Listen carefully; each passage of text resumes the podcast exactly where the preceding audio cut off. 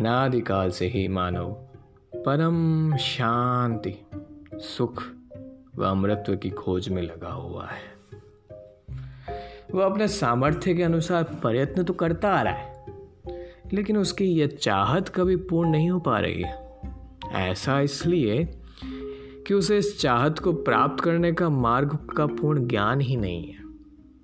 सभी प्राणी चाहते हैं कि कोई कार्य ना करना पड़े, खाने को स्वादिष्ट भोजन मिले, पहनने को सुंदर वस्त्र मिले, रहने को आलीशान भवन हो, घूमने के लिए सुंदर पार्क हो, मनोरंजन करने के लिए मधुर मधुर संगीत हो, नाचे, गाए, खेले, कूदे, मौज मस्ती मनाए।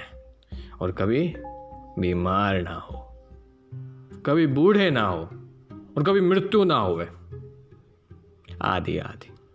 परंतु जिस संसार में हम रह रहे हैं, यहाँ ना तो ऐसा कहीं पर नज़र आता है और ना ही ऐसा संभव है, क्योंकि यह लोक नाशवान है। इस लोक की हर वस्तु भी नाशवान है। इस लोक का राजा ब्रह्म काल है, जो एक लाख मानव सूक्ष्म शरीर खाता है उसने सब प्राणियों को कर्म, भर्म एवं पाप पुण्य रूपी जाल में उलझाकर तीन लोक के पिंजरे में कैद किए हुए हैं। कबीर साहब कहते हैं, कबीर, तीन लोक पिंजरा भया, पाप पुण्य दो जाल, सभी जीव भोजन भये, एक खाने वाला काल, गरीब एक पापी एक पुण्य आया, एक है सुम दलील रे। बिना भजन कोई काम नहीं आवे। सब है जम की जेल रे। वह नहीं चाहता कि कोई प्राणी इस पिंजरे रूपी कैद से बाहर निकल जाए। वह यह भी नहीं चाहता कि जीव आत्मा को अपने निज घर सतलोक का पता चले। इसलिए वह अपनी त्रिगुणी माया से हर जीव को भ्रमित किए हुए है। फिर मानव को ये उपरुक्त चाहत कहाँ से उत्पन्न हुई? यहाँ ऐसा कुछ भी नहीं है। यहाँ हम सबने मरना है। सब दुखी व शांत हैं। जिस स्थिति को हम यहाँ प्राप्त करना चाहते हैं, ऐसी स्थिति हमें अपने निज घर सतलोग में रहते थे।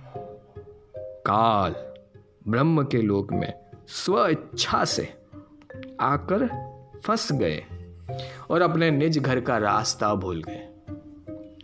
कबीर साहब कहते हैं, इच्छा रूपी खेलन खाया, इच्छा रूपी खेलन आया, ताते सुख सागर नहीं पाया।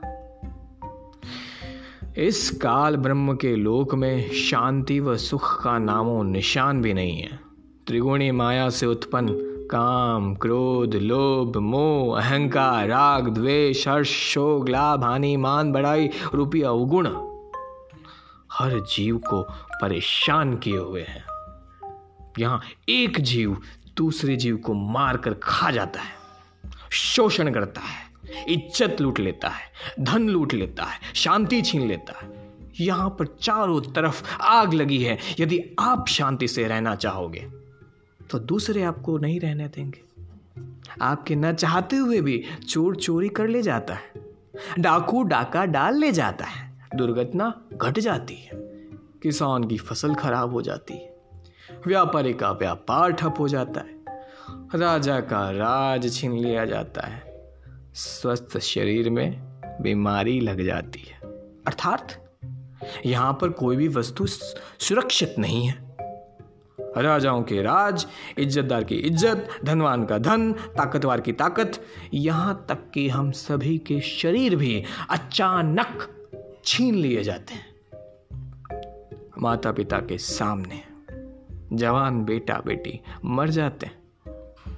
दूध पीते बच्चों को रोते पिलकते छोड़कर माता पिता मर जाते जवान बहनें विधवा हो जाती पहाड़ से दुखों को भोगने को मजबूर होते हैं।